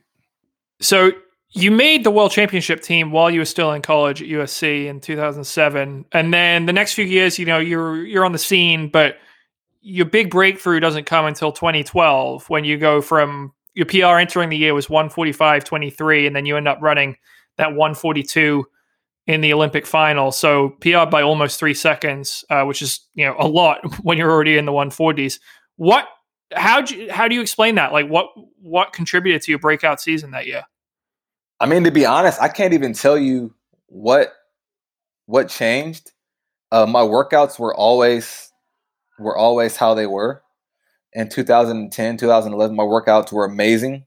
They never translated into my races, and I could never figure out why. Me and Johnny would be like, "You're you're doing these workouts, and they're crazy workouts. I've never seen anybody do these type of workouts." but yet your times are not converting to to what you do in, in in the workouts and i didn't understand what was going on even leading into the trials in 12 i was still tying up in the last 100 uh, and only run 145 so even going into the trials i was still unconfident that i could even make it to the line you know um, but i think the difference that year was that i got in the weight room the whole year of 2012, and I put on like 10 pounds of muscle, which I've never been in the weight room in my whole career um, before that. So um, I think that probably could have played a role in in me um, being able to you know hold my composure and have the strength. So yeah, th- this happened 2012. You were 27 years old, mm-hmm. which you know is not old, but for an 800 meter runner to make that jump, it's sort of on the older side. And one of I mean one of the things that always comes up on the Let's Run message board is so, if someone makes some improvement, they're like, "Oh, this guy must be on drugs." Yeah. Did you ever have? Did people? Was that suspicion ever voiced to you? Like, did you ever hear those rumblings? I never got a voice to me, but I knew that you know people were suspicious of the fact that oh, he just dropped. You know, he dropped down. Uh, you know, down to 142. Um, you know, 143, just like that um, I think I think the only thing that probably um, you know posed maybe you know maybe I'm a clean runner is that I've always been good. You know, I've always been con- you know I've always been the runner that was on the cusp. I wasn't you know someone who kind of you know just came out the woodworks. I mean, I was good in high school. I was good in college. Um, I just it just you know took me a little bit longer to get to that world class that I needed to be at. You know, and um, and for some people, you know, it's late and sometimes it's early and then they don't have a long career, you know. I mean, for me, luckily, um, I was always relevant, but I made my career longer because I broke out a little later than other guys. So, 2012, that year, you make the Olympic team, your first Olympic team, and collapse the track in tears. And if anyone hasn't seen the race, they need to they need to watch the race, but they also need to go back and watch the video of you like sort of celebrating because it's just it's so it's just incredible to watch because the the emotions are pouring out of you and obviously anytime anyone becomes an Olympian for the first time, it's it's special. But this one really seemed to mean something extra special to you and why why do you think that was? Um I think it was just all of the um, pressure that I had on myself and everyone else had on me. I mean, like even um, before the call room, I, I, you know, I had guys that I looked up to who were like, "You're going to make this team." I had Lagat actually come up to me before I went in the tent and was like, "I you know, I know you're gonna make this team. I know you're gonna make this team, Solomon. I believe in you. I had LaShawn Merritt even come up to me and tell me, "Hey, you got this, man. I know you're gonna make this team." So I have all these, you know, you know, you know, all these guys that I look up to, and they're in my corner, and I'm saying like, what do they see in me that I don't see in myself? You know, I mean, did they not watch me uh, last race in Canada where you know where I only ran 145? I don't like I don't have the A standard yet. You know, you know, how do they see this in me? You know, so I had a lot of um, pressure on myself only because I was also looking back at 08 when I just missed the team and that that one hurt. And I was telling myself even before I got to um, the tr- um, the trials in 2012, I said if I don't make this team this year, I'm most likely gonna end this run. I'm gonna stop. You know, I can't keep living like this. I wasn't making a lot of money. You know, my contract wasn't that big at the time. Um, so I was a you know struggling athlete, and I needed to either make a change if I wasn't, it, you know, it wasn't going to be running. I was going to have to do something where I can actually make some real money, you know, and and that was a viable option for me. So this race had every it, you know, it had my livelihood on the line pretty much. How much were you making before the trials? Before the trials, I signed. Well, okay, my first contract I signed was it was no more than 20,000, you know? So I was literally, I, I had to work a part time job as well as run. So that was very rough as, you know, um, trying to manage the time to work and, e- and even to get off of work to go to the trial. So I actually, I think a couple weeks before the trials, I quit my job.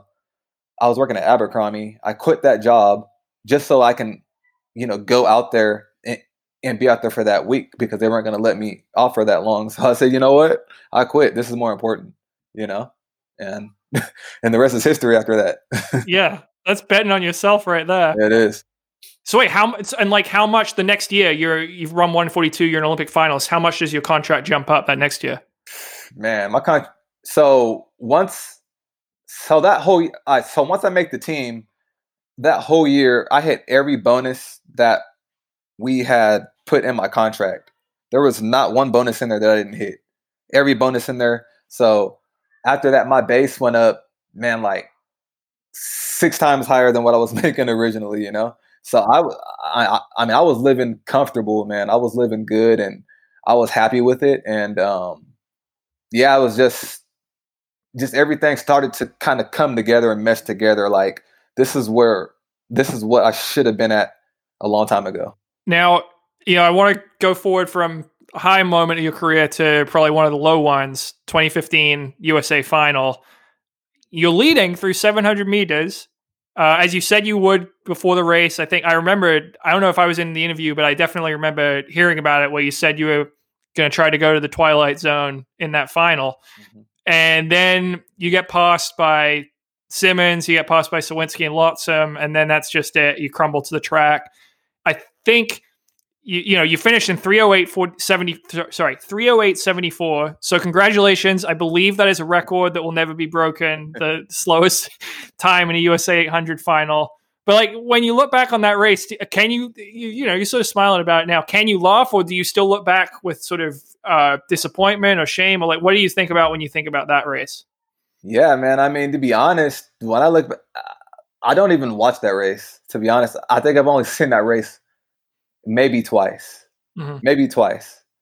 Um, I don't like going back to that race. Um, it's very uncomfortable. It's very, you know, it's embarrassing for me to be honest. It was, you know, even going into that race, we were contemplating whether we even wanted to, you know, even go to USA's. You know, Johnny had asked me the week before we left. He said, you know, do you want to go? You know, do you think you can race? You know, because this was the time where I think like like the whole year I, I only was able to run one race. Um, I raced New York before that, and I got through one lap and I stopped. I just could not get through it. Uh, my workouts were all cut short every time. I couldn't really get in in workouts. I was not fit. Um, I just had to make you know work with you know with, what I could do. Um, and I told John, I said, you know what, Johnny, you know what do we have to lose? You know, just go there and and then we'll see what happens. I'll just run and we'll see, you know. So we went there running on pure pure heart and talent, you know. Um, but yeah, so when we actually went into and I said I'm going to take it to the you know the gray zone, that was a tactic. It was a tactic. It was a scare tactic. It was supposed to make everyone kind of worry about, you know, is he ready or is he not ready? You know, no one knows because he's not. You know, I mean, the last race he did was a while back, so we don't really know what shape he's in. And and at the time, I wasn't posting videos of my workouts and stuff like that. So it was just to keep everybody on their toes. But deep down, I knew that I wasn't ready for that race. Do, do you think? I mean, go if you could go back, would you run it differently, or would you try to use the same strategy? Yeah, yeah, I, I, I would, uh, I would definitely, you know, run a little more conserved. I, you know, it wasn't my plan to take it out that way. If I could have chose my own race plan, it would have been to um, race a little more conservative, maybe you know the first lap in 51, and then I would have been able to, you know, kind of pick up on the backstretch. And I think I could have easily easily made that team if I would have just ran a conservative race. Um, you know, winning time was what like 144 or something like that. I think um, by Nick. Um, and then the other yeah, 144, 53. Yeah, and then 145. Yeah. 145, 35 was yeah. as Loxsom. He made the team in third. And actually ended up Clayton Murphy technically made the team 145, 59 and fourth because Nick uh, declined his spot. Yeah. And see, I, I think I I think I opened up with that at Mount Sac that year, or I ran at 600. But I I mean 145 for me was um, just a you know like an opening race for me would be that type of time. So I knew after the race, I knew that I was just thinking to myself, like, why can't I just ran a different race? it would have turned out so much different. I know it it would have felt more uncomfortable than when I was fit, but I knew that I could make it to that line running that way versus running the way I ran it that day. Yeah, and then you know after that there was a big break between USA's and Worlds that year, so you would have had two more months to get in shape for maybe uh, one more run at it. And then next year, the trials. I mean, we don't need to dive into humongous detail about this. I think you know people if they look if they read about it, essentially, you know, you had the lead, you let up early, it was a rookie mistake, mm. but that's one you, you now. Unfortunately, you, ha- you have to live with it because that was sort of your last major race, last major meet. Like mm. this is. It, it, how difficult is that to live with? That was sort of your last chance at the Olympics, your last chance to do something big, and it it ended because you made this rookie mistake. Yeah. You know, it I mean that one sucked more than any other year. That I mean that one was the one where I knew that it was mine it was it was my own loss. Like I caused myself to not make that team, you know? Even not being at at um at at you know my 100%. I I could have made that team and I should have made that team um, but I got too confident and um, you know, my competitors, I didn't, you know, I didn't really take them seriously how I should have. And uh, you know, it, you know, cost me in the end, you know. Um, I was I was you know, really the whole time I was thinking about what I was going to do in the semis.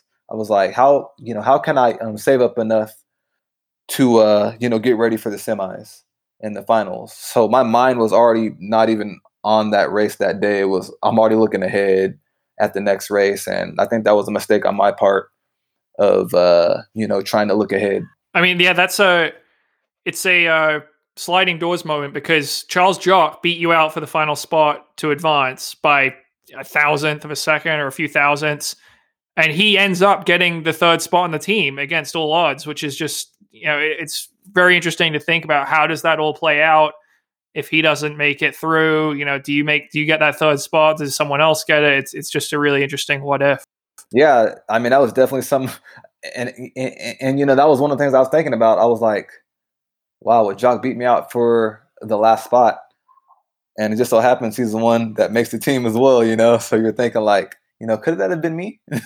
so I want to do a couple quick hitters here before I let you go. Uh, favorite place to race? Uh, I would say Monaco. We're like Monaco. Why? It's a magical track, man. I feel like if you go there, there's, I mean, the sky is the limit. You know, I think everyone, I mean, everyone you know who runs there, they run fast. It's it's it's um I don't know what it is. It's something magical about that track that when you run there, you feel like you're gonna run fast. Well, yeah, you did. You got a PR there in 2012, and then you uh, you won the Monaco Diamond League in 2013. One of the few Americans to win it. Well, not as, not as rare anymore with Donavan Brazier, but back then yeah. uh, it was pretty impressive. Yeah. Favorite person to race against? My favorite person to race against? Uh, who was my favorite person to race against? If I had to pick one, uh, who's my favorite person to race against? I'll probably say Sowinski. You know, Sowinski's a good guy, man. I like him. We raced a lot over the years, and um, you know, he's just you know he's a genuine guy. He always keeps me on my toes. So you know, whenever I'm in a race with him, um, it's always it's always a race. You know, I would say yeah, I would I would say either him or Nick, but you know, with me and Nick, it's um, it's a little different there. I only I really only want to race him at the big ones. I don't want to race them every week. you know. what about favorite runner to watch now? favorite runner to watch now? Mm, in in in any event? Yeah, any event. Whew. Let me see. Who's my favorite runner to watch? I haven't really watched a lot lately. Um, I mean, I'm really interested to see what Donavan's going to do. Um, like, I kind of want to see what he can do in the mile as well, you know, 1500 and stuff like that. Because I know, I mean, I know eventually he's going to break the world record in 800, but I would love to see um, what this guy can do at the higher distances. You know, to see if he can kind of be one of those dual athletes who can go and uh and you know win an 800 and a and a 15 if the um you know if the schedule permits. Wow, so you you're just casually dropping in that. Oh, I know he's going to break the world record. That's I mean that's a big I mean, statement a, to make. What makes you so sure? I mean that's a given. I mean if you see how this guy's been racing and how comfortable he looks, it almost like he almost looks as easy as how Caster Semenya looks when she's running the 800. It looks like she's holding back and only giving you just enough, you know. Um, I know he has a lot more in the tank because he, you know, uh, when he broke the American record, he didn't even do it from the front. Um, so you know, you know, just imagine if he had a rabbit and he went through at like at like a like a 49 low to 48 high and uh, you know, just seeing him bring it back, uh, I I see it happening. Um, I don't know when, but I see it happening. And you think? I mean, this is a guy who famously does not enjoy distance runs. He's never run longer than I think 8.1 miles. But you think he might have the strength to move up to the 1500 and then go through, you know, six races in 10 days, do that double? I think he, I think um, he's found, uh, you know, what works for him. I think he's found it uh, with Oregon Project, and um, well, they're not Oregon Project anymore, but I think he's he um he's now doing more distance than what he has done, and I think it was just a gradual build up. Because uh, when he came to our group, I think it was a little too too much at one time, and um, I don't think he was ready for the workload that he was going to get with us at the time. And and I talked to him upon his, you know, uh, his move out to Oregon, and he just said, "Yeah, you know, gradually, you know, they made like a program for me to where I can do a little bit distance here, and I just gradually build up." And I think that's what he's been doing over these um, two or three years. Has just been gradually building up his mileage to the point to where now he's much, much stronger than he was when he was with us. All right, and then lost lost one here. 2021 U.S. Olympic 800 meter team. Who do you think's on it? Oh man, hmm, that's a rough. Uh, um, all right, so Donavan, uh, probably Bryce Hoppel, and third is gonna be.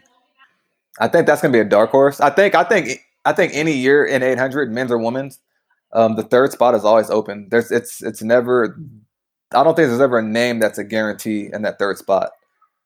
Uh, one and two are usually, you know, givens and the third is gonna be a fight. Um, it it just depends who stays healthy, you know. Uh, like I know Boris Berian, he's coming back. Um, you know, you have Clayton Murphy out there. You have Isaiah, who Isaiah Harris. Isaiah Harris. Um, uh, you know, you, I mean, you have these guys, and then you're gonna have some college guys coming up as well. So you know, you always, I mean, you have these college kids, you always have to look out for because they're always coming out, they're always coming up. So you can't count them out as well. Yeah, there's there's always a college kid every year in the 800, and you know he doesn't always make it, but uh, makes things interesting. Oh yeah. All right, well, Duane, this was uh, this was really awesome to chat and catch up and get your thoughts on your career. You know, I really appreciate you taking the time to uh, talk to me today, but it was a pleasure having you on. Hey man, appreciate you, man. I appreciate everyone else. I appreciate everybody who's been following me over the years, and uh, you know, this I'm mean, to the next um, chapter of my life. We've got a special guest right now, Nick McFalls, the co-founder of the Beer Mile World Classic, is joining us. And this Saturday, July 4th, right after the Nathan's Hot Dog Eating Contest, the Beer Mile World Classic will be unveiled on LetsRun.com. It's a virtual beer mile this year. But hey, it's pretty cool. This is like a world championship, Nick, right? The first ever world championship on LetsRun.com on LetsRun.com, but this is our sixth one. So you know, you know, like bringing the beer mile to the world. That's our motto. A lot. The beer mile World Classic, I guess, started in what 2015. And the thing about the beer mile, and this year we're virtual, but that's how all beer miles kind of were before we did public ones. FloTrack obviously had uh, theirs, uh, and ours started right around the same time. And before people would just go to the track with their friends and, and run a beer mile, record it, send it into beermile.com and get graded. So this isn't much different than what life was like before uh, the public beer miles started. So it's a kind of a, a, tip to the history of the, the beer mile. Maybe we're, we're getting too big picture. Basics of a beer mile. Ex- explain it. You know, four beers, four laps.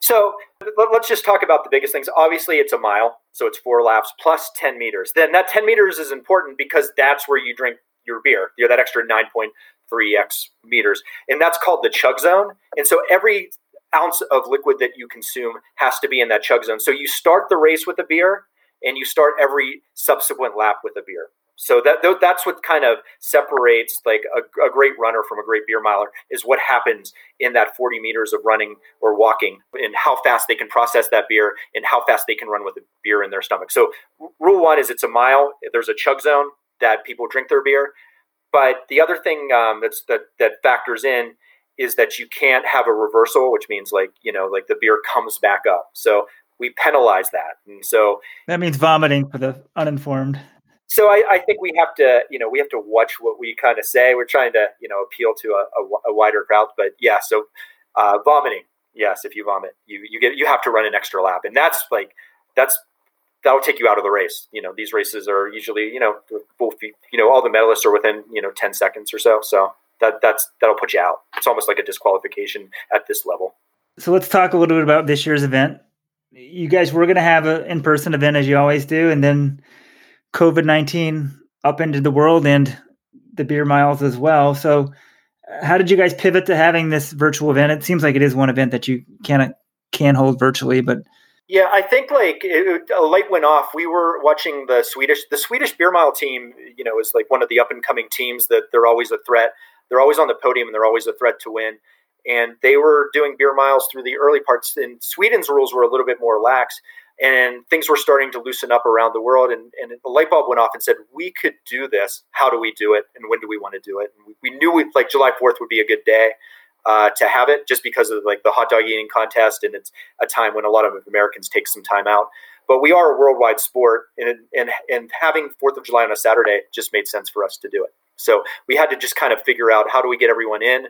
How do we spread the word how do we um, how much time do we need to edit and put this together and kind of put our resources into uh, into that i mean the race in some ways has already happened right they had till june 27th to submit the entry they could enter as many times as they wanted and there are rules on filming it and making sure they're following all the rules so this is so, probably yeah. a let's run first. We're covering an event that's already happened. I don't know the results. Do you know the results? Like, I guess you don't want to tell I, us. I do. I'm one of uh, maybe five people. The athletes don't. I mean, the athletes know what they've done. Um, the international teams have shared within their country, but uh, we've been really secretive and not letting the athletes know. So when they, if they pop up on screen, they don't know where they're going to finish. They don't know how much money they're going to win, and they don't know. Like one of the things we put a high priority on is the Kingston and Queens Cup, which are the men's and women's titles. So we score three men and two women and put it together um, in a team title. So no one knows. And one of the big stories was like a lot of the traditionally like America's won the last um, three titles, but a couple of our podium winners were out this year. So wanted to see if anyone else could fill their spot, and that that's kind of one of the stories coming in to see if there's any new talent that's coming into the beer mile. And so the thinking was, I mean, at one o'clock on Saturday, you guys are going to have a really well produced event. It'll look cool because if you're trying to film like five people running beer miles all at once live, it really wouldn't work, right? Yeah, and it's really hard to do it live just because, like, in the past, Corey Bellemore's really run away with the event. And so he would get so far ahead and the focus would be on his running. This year, like, this is, if there's a news story, uh, Bellemore's not, Bellemore's injured. So it's really opening up the men's, uh, the men's race for, for a new champion. So uh, that, that's kind of, you're hearing it here first uh, from Let's Run. Uh, Bellemore's out there will be a new men's champion this year. But from a production standpoint, being able to you know focus like uh, you know we're gonna have so almost like a Zoom call, and so like you know there's four screens, and we're able to watch everyone in their chug zone, kind of doing the chugging, and that's what a lot of people are watching for. But it but at the end of the day, it's still a running race, and and um, that's the other part of it. But it's not like any race that most people have seen before. Did Corey submit, or his time's not? He just couldn't do it because he's injured, or uh, he, just can't. He can't run. Like um, I think it's a stress fracture. And like, look, the beer mile's not worth. Like he has aspirations that are bigger than beer mile world classic champion. Uh, next year, you know, this year's supposed to be an Olympic year. Uh, we've act, you know, we, have seen a lot of injuries this year, surprisingly, from a lot of our elites, more than you would think in an off year like this. But there, there, there has been a lot of injuries.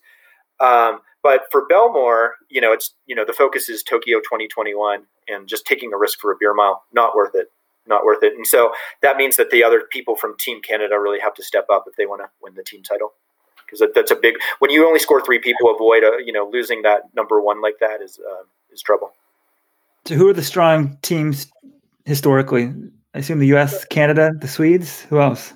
Uh, in Australia. So our original uh, Beer Mile World Classic, we called it the uh, the Beer Mile of the Century. Is the first time, um, you know, the sub five minute beer milers got together, um, and that was Josh Harris from Australia, Nielsen, who was the first under five, and Lewis Lewis Kent, who eventually won the event. Th- those teams were Australia, um, Canada, and the U.S. were the traditionally three strong teams. Sweden is like the the next in line as the the fourth. Um, and then we have developing countries like uh, Norway, Germany. Uh, we're seeing a Dutch team for the first time, and uh, England. England's always very good, but they only submitted uh, one elite athlete this year. What about Kenya with with no prize money for the pro runners? You guys maybe should branch out to Africa, get some Kenyans to Ethiopians. We would we would love to, and I think it's like um, uh, it might not even be the fastest Kenyan you know uh, running a you know as you know it doesn't always it's not always the fastest people that are the fastest beer milers. Like you take someone like uh, Garrett Cullen and Chris Robertson, they didn't even run in, in NCAs. They were on their club teams at, at uh, Michigan and Iowa State. So there has to be a Kenyan out there. I don't know um, how we get the word out to them. Uh, I would love to have a Kenyan. I would love to have more Asian participation. Uh, we're starting to grow in Europe finally with you know with with teams you know with our with our first Dutch team, like I said, and in Scotland and England and Norway and Sweden. So uh, would love to have that more international exposure out there, and that would be great. So that that's the goal, but um, hopefully we can get some of those teams soon. And before we got on this call, you were telling me because you don't have to fly in athletes that you guys actually have more prize money this year. Winning the uh, Beer Mile World Classic in the past, uh, you might win like 300, where uh, in 10th place might be 150. We wanted to use that to subsidize the travel of, of people. We try to like we've really tried to grow the sport, so it's not really necessarily putting a, a big prize up just for the winner. Uh, we really wanted to spread that out. So we have um, individual money um, for men and women. We have uh, team money for the top two teams. We have masters money, um, and we put some money out for for elites as well if they decide to do it. So we really haven't seen anyone take that bait on the elite side yet.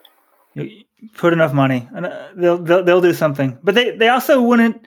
There's no way those guys beat Corey Bellemore. I mean, Corey's trying to make the Olympics for himself for Canada, but I mean, he's run 433 yeah. for a beer mile. That's crazy. And you were saying, you know, until you guys started, no one, no sub two five minute miles had, had ever raced before.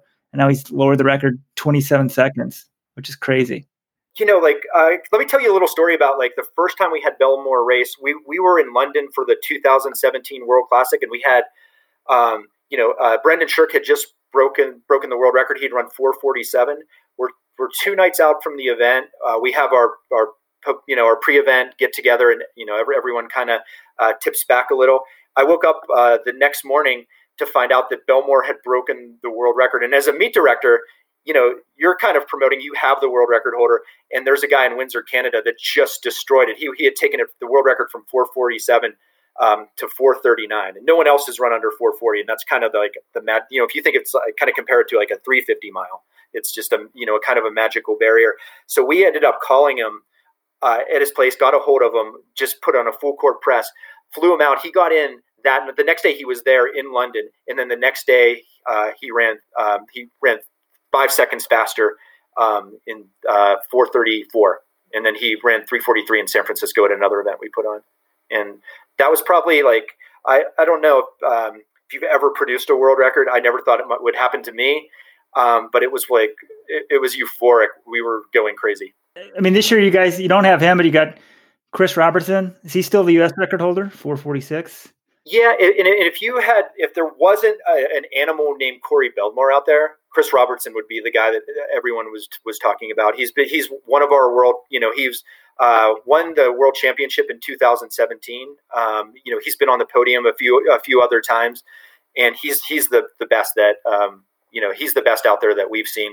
And on the women's side, um, there's a woman named Allison Grace Morgan, and she's someone who's it's been a journey for her like I um, announced the FloTrack event, and I, their last one that they did in 2016, and she had run um, 607, but she left. I she left basically a gallon of beer. There was I've never seen that much beer left over in an, an elite beer mile, but she decided it was something that she wanted to do. And so when she came to London for us the next year in uh, 2017, she was in the chug zone on world record pace and had a reversal. And then finally, um, she was injured in 2018, and finally last year she won her first title um, and 624, and that's brushing up right against the 617 world record. And so that's been her focus is just kind of taking down that world record. And um, you know, uh, I guess we'll see what happens. Yeah. So when she ran, you said she ran a 607 in one, but left too much beer, so it didn't count as a record. And so let me be clear on the women's world record. We, we had a great champion named Erin O'Mara, one of the best drinkers that we've we've seen in the event, and she ran um, 608 at FloTrack but we found that the chug zones were uh, you know a little bit too long and the track was a little bit too short. And so we um, we don't consider that the world record. Um, it's just not. It's just uh, yeah it, no. yeah. If the track is too short i agree. Well when, when you extend the chug the chug zone was um, like seven or eight meters too long and because people walk through that chug zone that's essentially reducing the race three times that the amount that it's short. So that's why. Do you understand what I'm saying? They're covering that ground, which is effectively short. You can walk it while you're drinking. You're not running. You're recovering. Makes sense. And you talked about earlier making this more accessible, but you know, then at the same time, you have like the legal issues and that sort of stuff. Responsible drinking. How do you, how do you guys balance those things? We're always subject to local laws. So one of the harder things about um, you know getting uh, getting a permit for a beer mile is like if you try to go to a university or high school, they may have rules against that. Whereas when we go to Europe, it's it's a little bit easier. Um, when we when, as far as safety for our elite athletes, you know, we do all you know we take care of the athletes. We make sure that they're never put in a position after the race, uh, you know, where we where they're in danger, where they're driving or anything like that. So um, from our point of view, we, we love working with the elites because the, you know they, they work with us and they follow the rules. So there, there's safety that's kind of built in to the culture whenever they come to one of our events. Um, it's a lot harder when we have open athletes or you know just the community running it, uh, where we don't know where they're going or where they're coming from or you know where they're going to go next. And you know uh, this is uh, also you know a lot of what we do is about risk management and just managing the risk from a safety standpoint, making sure that our athletes aren't in risk or putting other people at risk. Yeah, so the virtual event's perfect in some ways because you know the, the timer can drive the person to the track. They can exactly. drink, film them, and then they go home. There's there's no risk of anyone being dumb and drinking and driving and yeah, and you know, anytime you have alcohol, there's always a risk that you know you're gonna your judgment's gonna be impaired. You know, fortunately, like it's all you know, it's when you think about binge drinking, I always like to say it's on the fringe of binge, where you know we're at we're at four beers, and uh, you know so we have to be careful. But it, it's you know maybe the same amount of alcohol as a, a really strong Long Island iced tea. So, yep, kids, don't don't get glorified by this. Drink responsibly. Kids yeah, shouldn't we, be drinking at all. Actually, that brings me like we're one of the things that we're doing. Um, we're we're launching a, a, program called Chug for Good, and it doesn't involve beer. Our, our you know we know that our beer milers love to do chugging races. We always have a uh, boat an international boat race amongst the um, national teams uh, after the race. But we're just doing uh, one of our participants and former world record holder Jim Finlayson lives with MS, and so we're doing a fundraiser called Chug for Good, where you chug water or beer or whatever the beverage of your choice is.